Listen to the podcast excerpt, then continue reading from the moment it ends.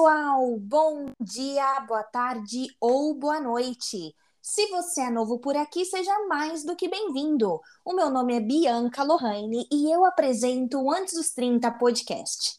Gente, no episódio de hoje eu conto com a participação de mais uma pessoa muito querida e especial que eu conheci mais uma vez através de um grupo do Facebook.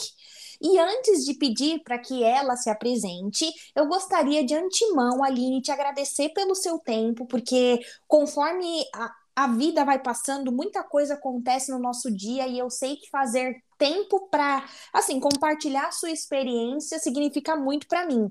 Então, seja bem-vinda e, por favor, se apresente para nós.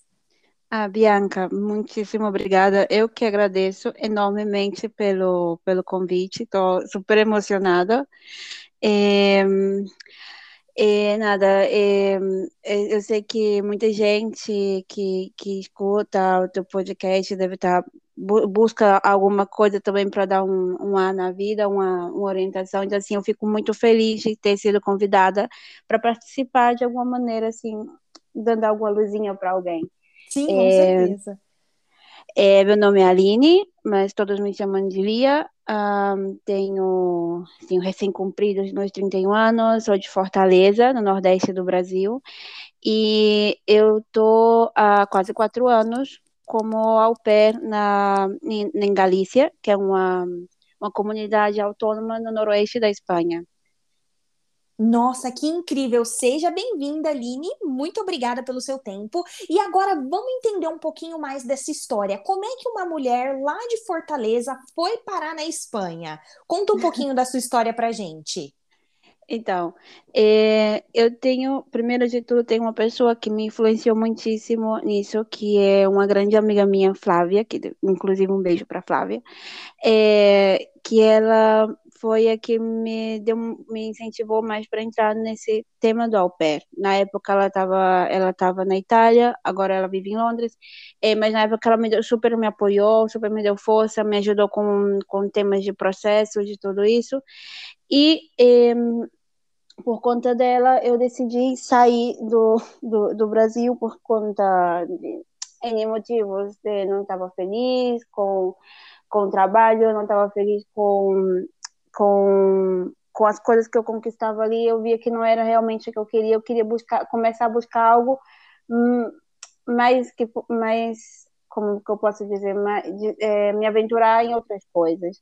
Uhum. É, então decidi buscar buscar o programa do Au buscar por por famílias, por tudo e, e encontrar a Espanha foi uma casualidade porque eu fiz o meu, meu perfil no Upper World e eu não, não queria, é, eu não coloquei nenhum país de língua hispana porque eu já falo italiano, falo inglês e eu queria um, um, um ir para algum país que tivesse isso, que eu, ou a língua italiana ou, ou inglês.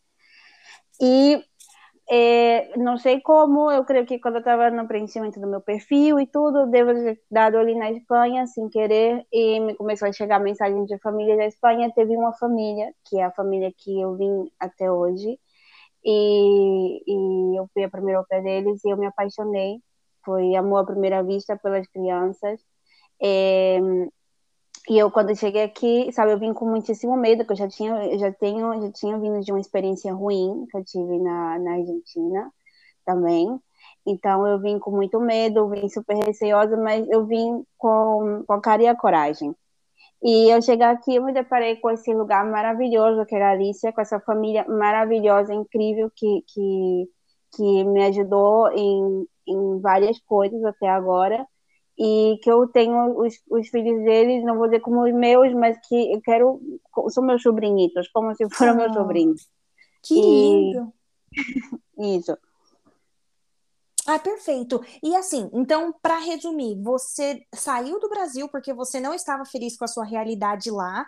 A Espanha não era seu primeiro lugar, na verdade, a Espanha te escolheu e desde então você tem uma experiência muito boa com a sua host family atual, certo?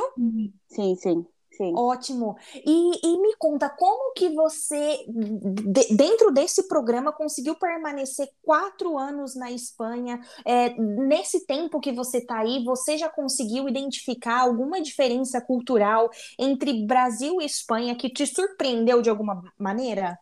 Ai, sim.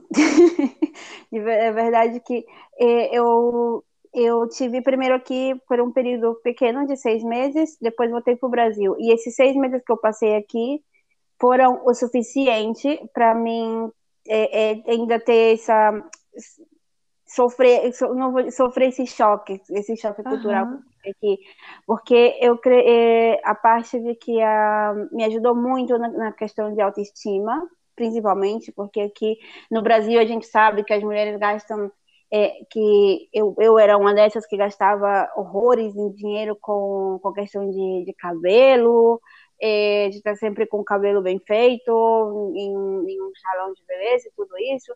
E aqui é, o pessoal daqui é que está o mais natural possível. São, são mulheres que não que é, não é algo, eles importam a estética, mas não a ponto de como eu vejo que é no Brasil, como eu, como eu era, como eu vejo como as minhas amigas eram, uhum. e também a parte da, da, da liberdade que, que a gente tem aqui, é, por exemplo, topless, que é uma coisa Uau. que o, é, é um tabu que a gente tem, que o defeito, eu, eu esse, esse tabu eu quebrei o verão passado, praticamente, que foi a primeira vez que eu fiz o topless na minha vida, porque a gente que ainda vem de um país que no carnaval tá todo mundo aí com, sabe, praticamente pelado, é, essa questão do topless é algo que sempre, que, que, que não é algo típico nosso, não é algo Sim. que a gente faz é, nas praias. E a verdade é que o dia eu poder fazer é, um topless aqui sem me sentir é, violada,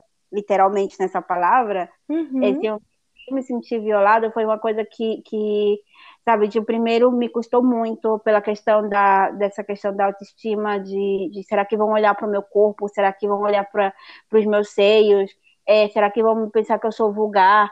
E a partir do momento que, que você vai, que você vê na praia, mulheres, sabe, da igual a idade, de 60, 70, de, de adolescente, sabe, todas as idades que se colocam assim, e algo tão à vontade.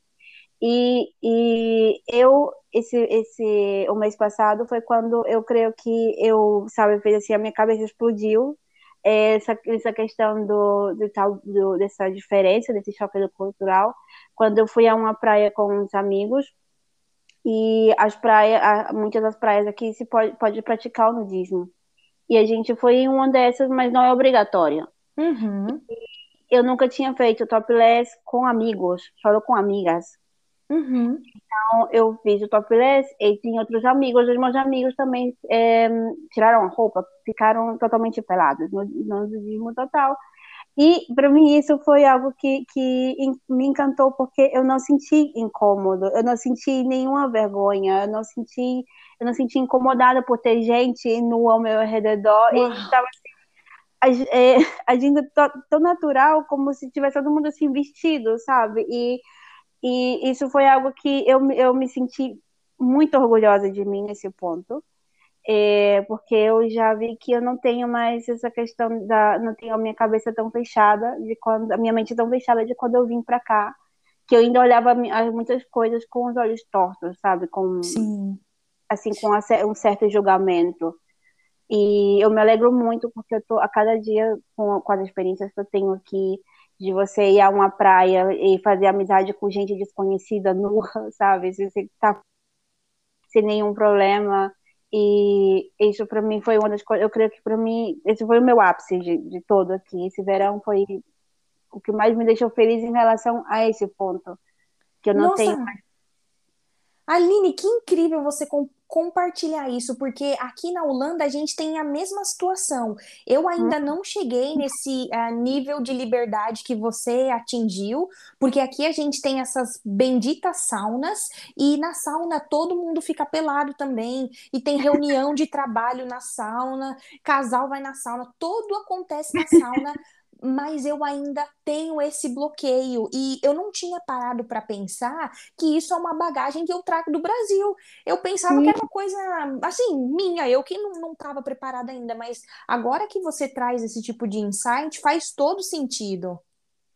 Sim, porque a gente tem, tem, tem isso de que é, é algo que ensinam a gente, que já que, que também as pessoas, as mesmas que nos ensinam, foi as mesmas que foram ensinadas, que se está mostrando uhum. demais a, a parte de quando eu creio que eu creio que toda mulher, toda mulher que já foi a, a, no Brasil que foi à praia, ela se, de uma certa maneira sempre se sente violada por alguém, ou porque está olhando para a bunda, porque uhum. tem um biquíni uhum pequeno, muito grande, ou o que, ou que seja, mas é, a gente sempre acaba se, se sentindo assim um pouco, um pouco violada pelos olhares, pelos comentários, e aqui é uma coisa que eu amo, porque não tem, eu, eu posso andar tranquila na rua, sabe? Eu posso andar tranquila com a roupa curta, sem, sem ter ninguém buzinando um carro, a moto, nem ninguém é, com essas cantadas sem graça, com essas coisas. É uma, é, essa foi uma das coisas que, que eu gostei pela questão da,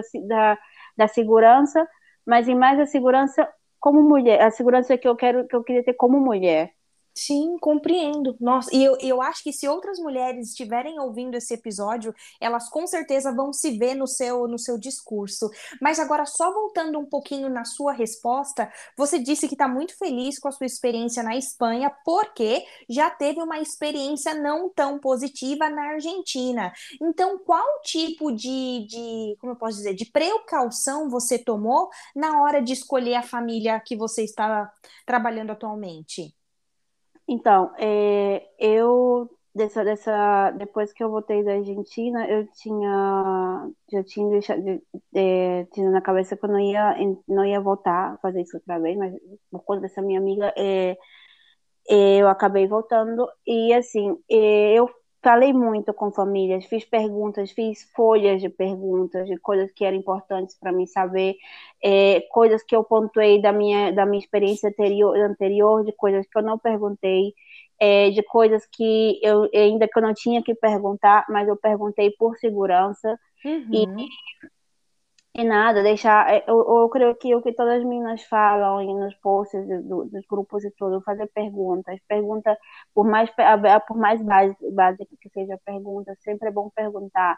Horário de que tem livre, horário de se vai, se vai ter férias, como é a, a situação de ônibus no lugar, do, do seu transporte, tudo isso conta, porque é, é, você deixa de, de perguntar certas coisas e que por mais que possa ser uma, uma que possa ser uma besteira, é, quando você chega, você nota que isso, que você devia ter perguntado isso, que isso na verdade é um agravante e é uma coisa que, que, que não compensaria para você.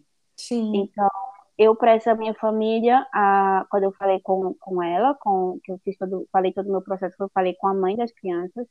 Quando eu falei com ela, ela me falou, olha, eu sou médica, é, eu tenho eu tenho guardas, é, como que diz? plantões, eu tenho plantões. Uhum. É, tem, tem, tem, você vai ter que trabalhar alguns fins de semana ou alguns feriados. E eu disse, e eu disse que por mim, ok, porque a parte disso eu ia ter mais bastante tempo livre. Então, a mim me compensava trabalhar uns fins de semana no mês, ainda que fosse dois, três fins de semana, fins de semana no mês, ainda que eu ia ter bastante tempo livre durante a semana. Então a gente chegou no acordo e a gente falou de tudo sobre horário, sobre quarto, sobre o meu quarto, sobre a minha rotina.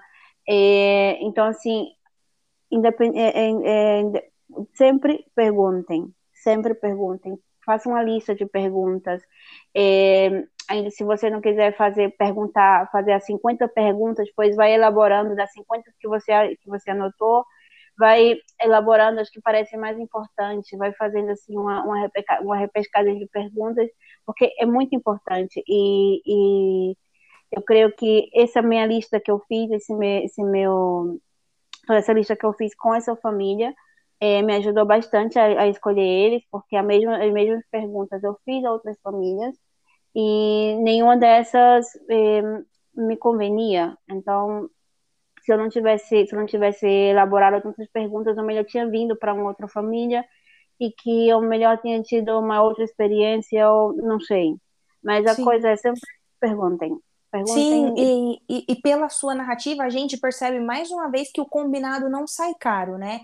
Então, hum. acho bacana você pontuar a necessidade de perguntar. E quando a gente diz perguntar, não é simplesmente através de uma videochamada, é, é documentar através de um e-mail, porque viver em um outro país requer esse tipo de, de habilidade, né? Jogo de cintura. É você por você mesmo 24 horas por dia. Sim, sim, é sempre importante, tudo por e-mail ou por, por WhatsApp, de, sempre de uma maneira escrita, sabe? Por se por alguma coisa é, ter algum problema depois, a gente poder falar, mas tá aqui, tá aqui, você me falou isso, era isso combinado, não isso uhum. que está acontecendo agora. Então é bem importante ter isso, perguntar e tudo anotado é, por e-mail ou por, por mensagens.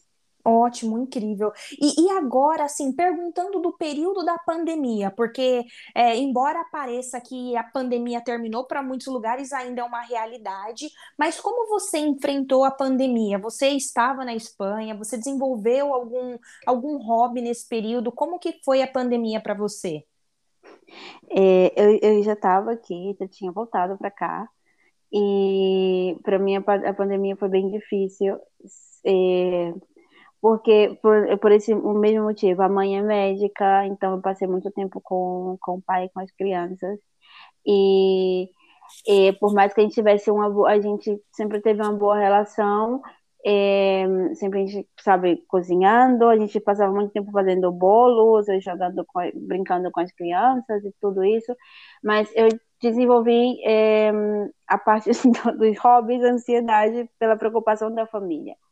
E de hobbies foi quando eu comecei com vinho, porque eu falei com um amigo meu e, e com o pai a gente bebia muito vinho na casa e eu comentei com um amigo meu que eu estava mais interessada no vinho e esse meu amigo me comentou que ele tem um amigo que é professor de vinho, que é professor de uma escola é, em uma cidade aqui próxima da minha.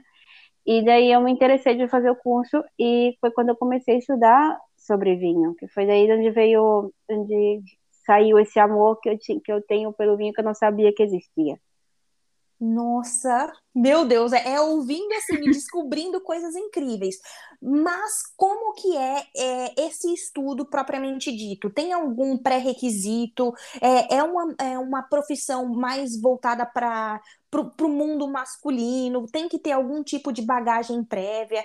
O, o que, que se faz uma pessoa que decide estudar vinhos e se tornar um especialista em vinhos? O famoso sommelier. Então, é, é, para começar, para o início, hum, não, você não tem nenhum, não é obrigado a ter nenhuma formação, nenhum ter uma bagagem. Obviamente, se tem isso, conta bastante. É, eu, no meu caso, é, eu gostava de vinho, mas no Brasil eu bebi esses vinhos capengas que tem no, no mercado. a gente, eu, eu quero o típico, eu escolhia o, o vinho pela embalagem, que era bonita. Uhum pelo, pelo rótulo bonito ou se algum amigo me indicava. E normalmente uhum. sempre tomava algum vinho ruim. E ao chegar aqui, foi quando eu comecei a descobrir que existia vinho bom, que eu vim saber o que era o vinho bom. É, então, como eu já conhecia, eu já sabia pouquíssima, coisa de vinho. E quando eu comecei a estudar, comecei praticamente do zero, porque eu sabia o nome de algumas uvas mas eu não sabia nada de processo de vinho, não sabia nada de como funcionava uma, uma videira, que é a, a planta, a árvore da uva. Então, eu tive que começar tudo do zero. E é uma coisa incrível que quanto mais você vai estudando, mais você, você quer saber, porque é, tem vida em uma, em, uma, em uma taça de vinho, sabe? Você coloca, a gente não vê a olho nu, mas tem ali todo um, uma vida dentro de uma taça e que é uma coisa incrível que, que, que se passa de todo o processo de quando de quando a uva sai da, da videira até o momento que ela está na sua taça. E em relação ao, ao tema do, do mercado, é, o, o, essa área do vinho é mais tomada pelo, pelo, pelo, por, pelo homem, por homens, é mais voltada para o, para o público masculino.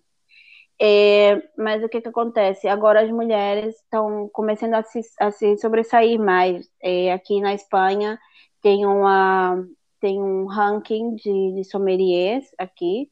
E, e o ano passado saiu, eles renovaram esse ranking e já tem mais, já tem mais, era, creio que era 10 mulheres a mais como sommeliers é, do que os últimos do que os últimos três anos, os últimos anos anteriores.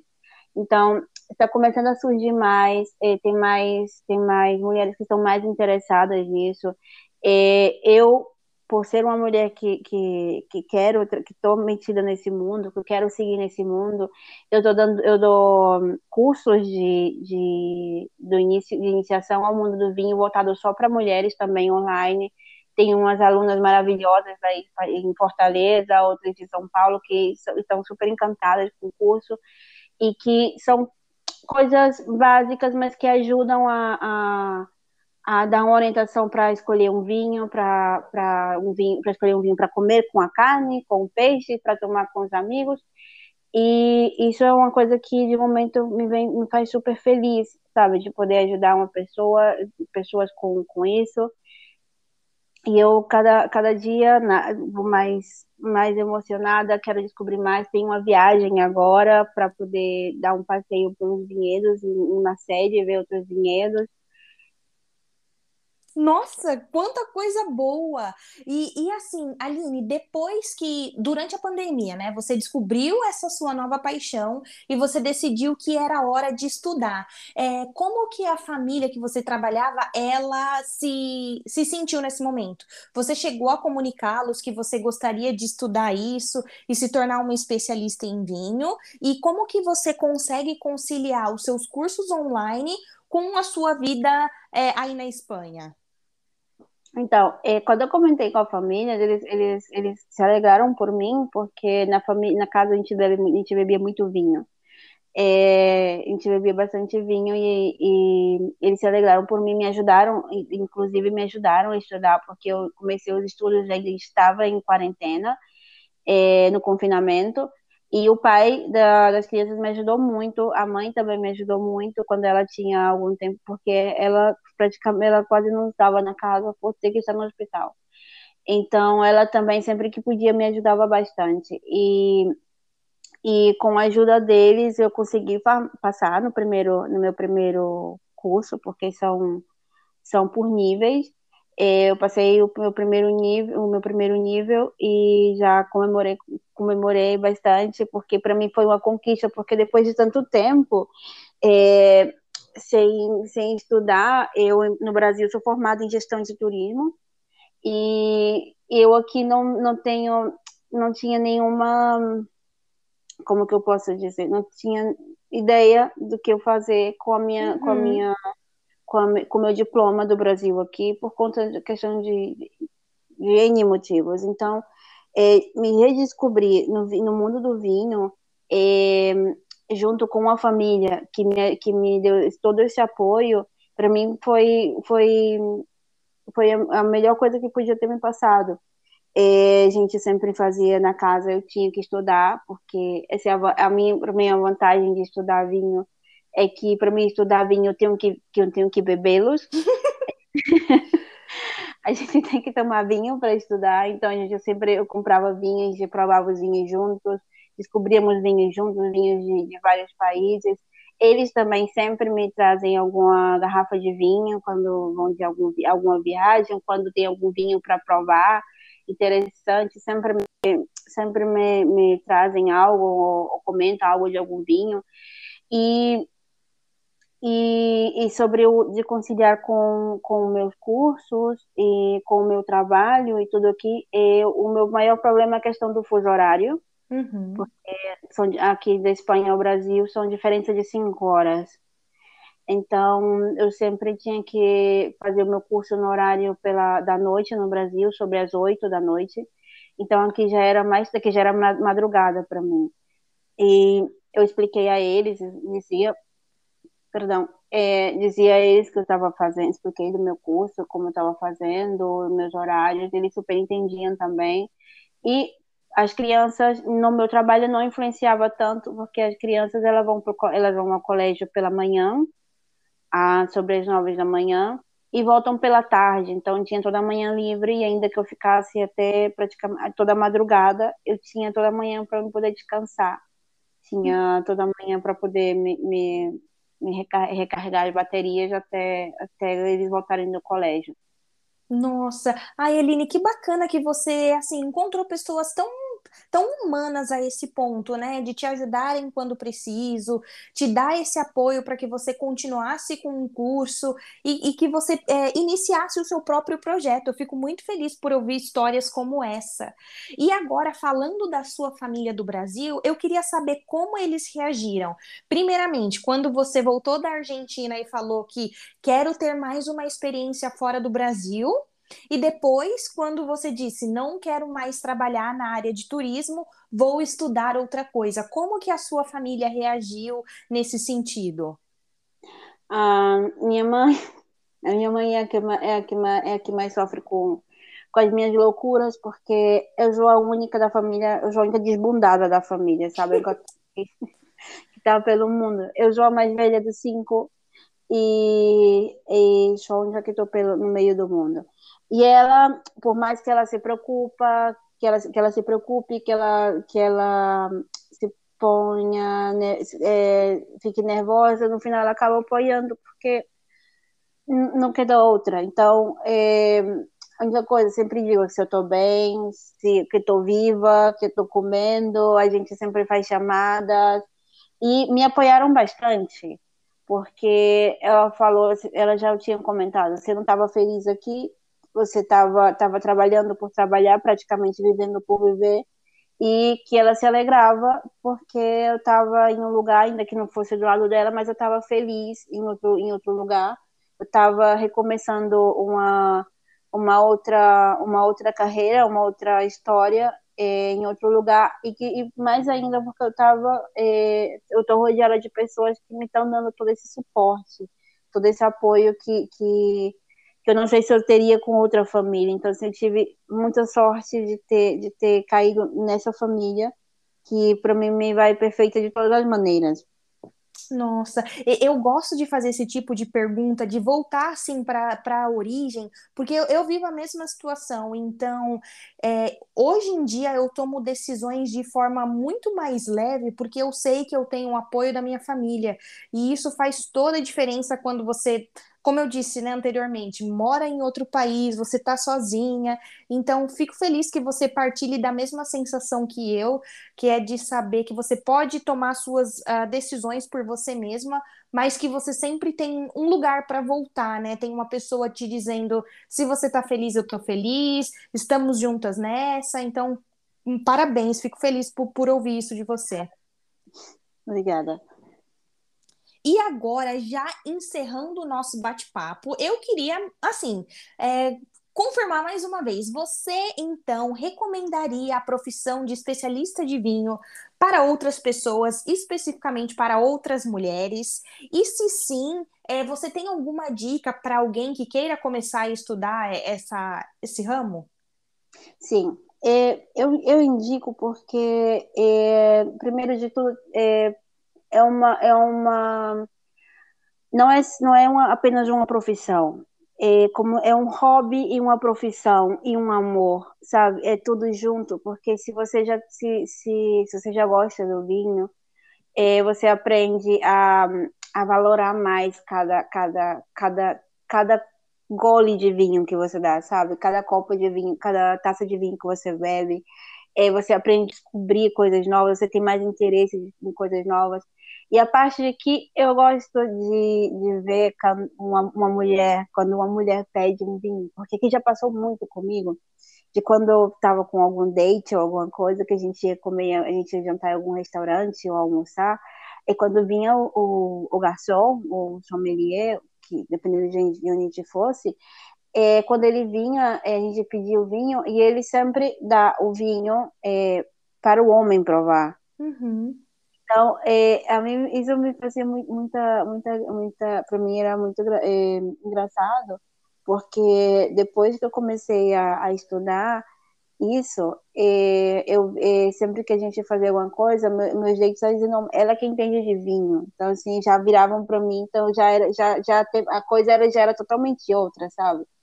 E, e pela questão da, da profissão em si, a parte que é uma profissão bonita, é uma profissão que paga bem, é, o investimento, eu que tenho que dizer, sim, o investimento é um pouco alto, principalmente no Brasil, porque uhum. é, quando eu comecei a fazer aqui, eu faço o meu, a minha escola é uma escola britânica que tem uma, ela tem o certificado dela tem cobertura mundial, território mundial.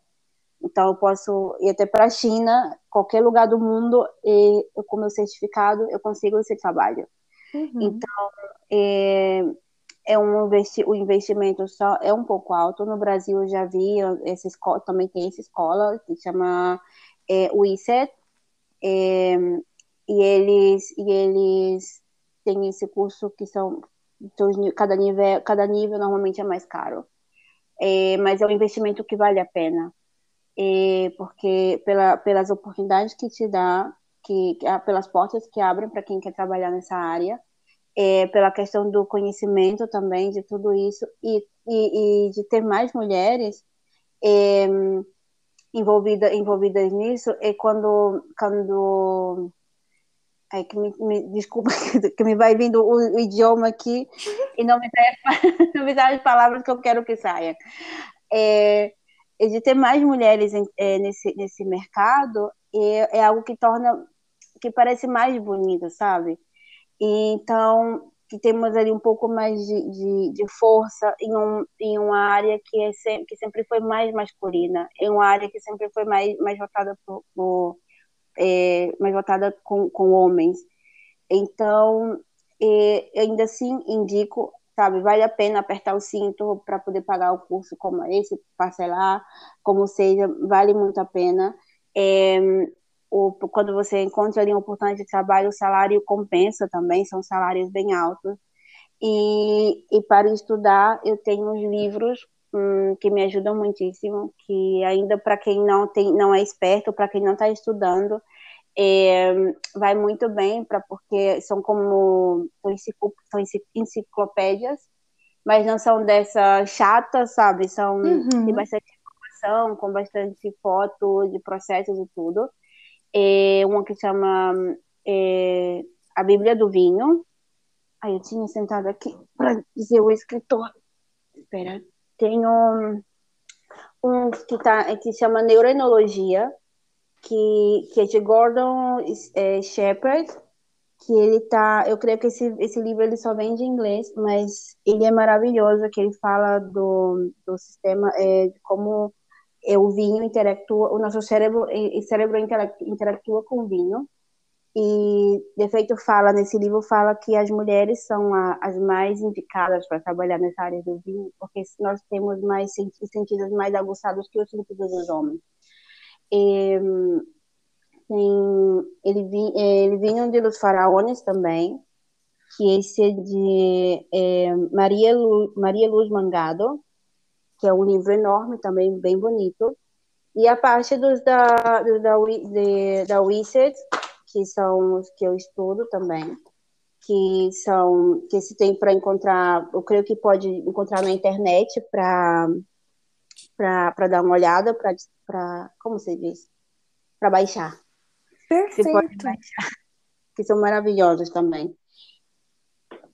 Aline, então é isso. Eu acho que com esse episódio a gente conseguiu levantar a lebre, aquela formiguinha atrás do, do ouvido, né?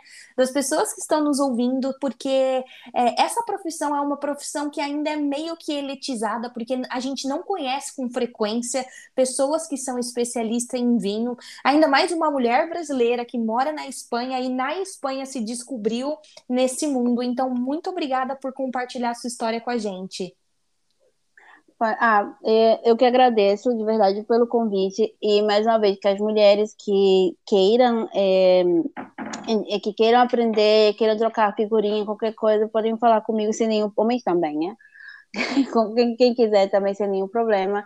E eu de verdade, gente, bebam vinho, mas não é para beber como como como se bebe água. Tem, aprendam a tentem desfrutar de cada gole do vinho, dos olores, do sabor, de tudo, que é quando a gente, a gente aprende a, a ver as maravilhas que tem dentro de um vinho. Eu, de verdade, tô, super agradeço. Uh, peço desculpa se eu deixei passar alguma pergunta, eu estou um pouco nervo nervosa ainda, mas super, super, super agradeço pelo convite.